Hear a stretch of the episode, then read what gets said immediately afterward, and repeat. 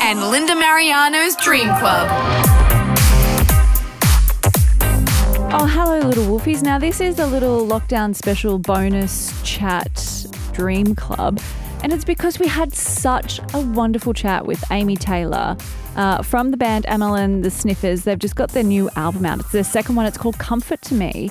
And Lindy, how good was she to chat to? She's such she a legend. A breath of fresh air. I felt like we were in the room with her, even though she was joining us in her bedroom, like via Zoom. I loved her. I love how during this record she's sort of had her own like feminist awakening and like realized what her place is in music and in punk music in particular because it's such it's such a male dominated genre. It is. More so than almost any other. They're so aggressive.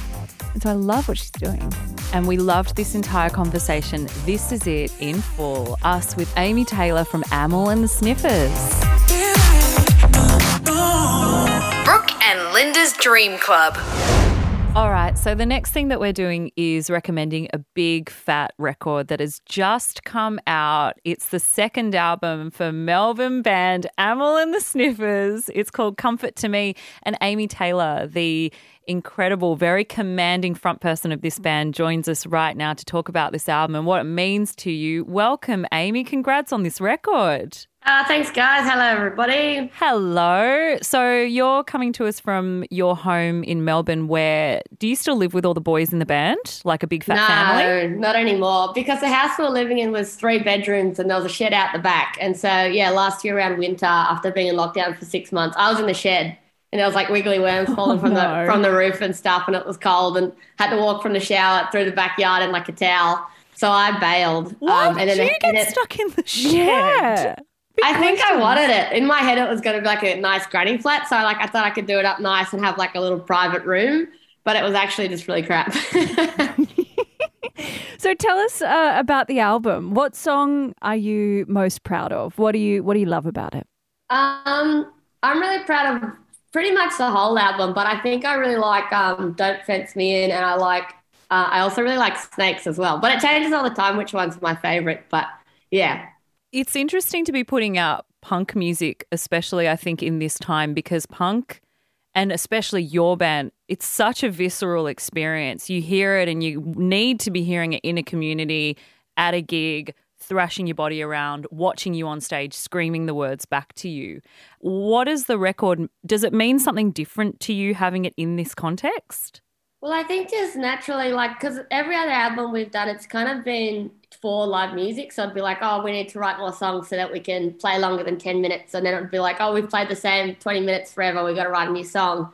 Whereas this one, it's like we kind of, we, we planned to go into it for the same reason, which was to have more live songs. But then spending last year not playing live at all, we got to just focus on it being a recorded album a bit more and like actually having something that's good to listen to when you're sitting around or like walking around or doing whatever.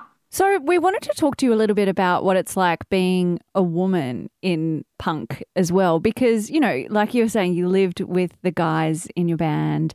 You're in this community that has like a pretty, um, I, I guess, aggressive sometimes reputation.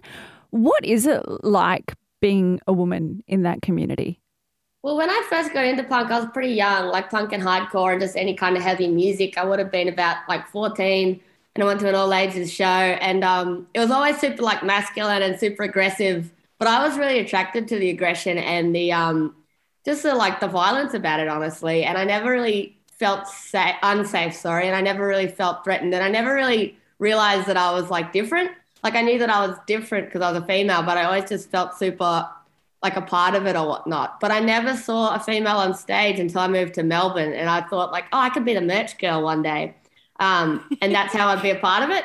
Like I was like, oh, I could sell merch for a band, and then I'd be a part of the scene. That's so cool. But it's you know it's it's funny because literally most of the time the green rooms are all male, and um, lots of the audiences is male as well, and I just really encourage like femininity to be something to be proud of within the punk community. Like wearing makeup or liking things that are girly or like you know I, I feel like there's this big confusion that if you're feminine then you're weak or it's like you're there you're performing for the male or something mm. but it's like i think to be feminine is to be strong and to like express that and also be tough is super important Do you talk about that in the lyrics of this new record? You mentioned just then a song called Don't Fence Me In.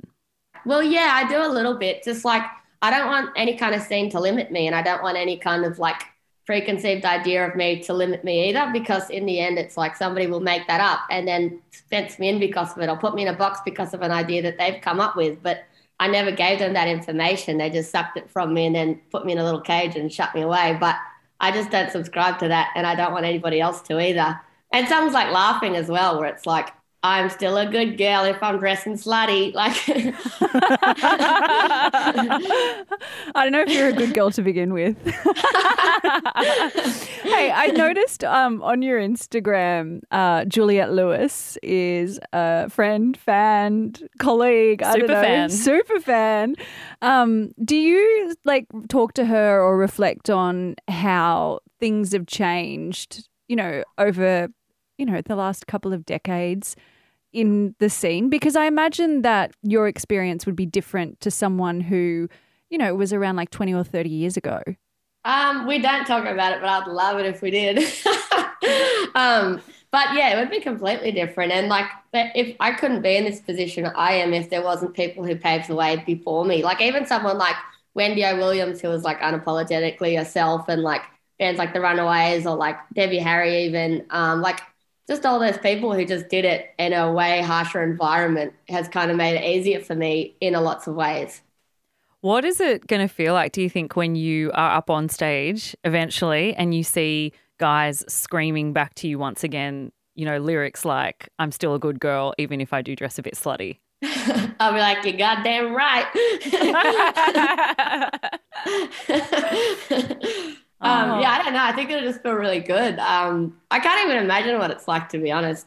Is it a weird experience to have all of this work put into this album and, you know, all of this energy and then to have it released during a pandemic? Like, it, is that a bit anticlimactic? Like, how does that feel? If I'm honest, I'm just clinging on to the Instagram likes. Like, I'm just doing the straight up, like, refresh and feeling good about it. Um, That's the name of the That's next good, record. yeah. Refresh and feel good about it. I mean, it is what it is, but it's like honestly, because you make music to share with people, and um, even though we, we've made the album that we liked, and it's not for anyone else, at the same time, it's it's like if you make a yummy meal and you eat it by yourself, it's still a crap meal. But um, so yeah, it's like I'm just kind of using the online space to feel connected and like feel like people like it and feel proud of it. If I'm honest. Yeah, and you challenged yourself a lot with this record too. You said you became this temporary monster that pushed yourself with your lyrics. You had stuff that you wanted to get off your chest, and because of the pandemic, you had time to pour your heart and soul into it, which must be a very fun feeling. Yeah, and also just last year I was pretty depressed and like got pretty low and stuff like that, and pretty cynical about the world in general, like just like you know capitalism and like society, and also like bushfires and like everything was felt really crap. So having the album, and also just last year was the first time I probably stopped and really like had a hard look at what it was like for a female for me, and like different experiences I've had that I've been like really negative. So having the album and so- something to work on and like keep me focused and and have something to express and, and I also have somewhere I can feel powerful is super important. Ah. So, was there something that made you sort of come to terms with that? And and when you did, like, how did the others in the band react?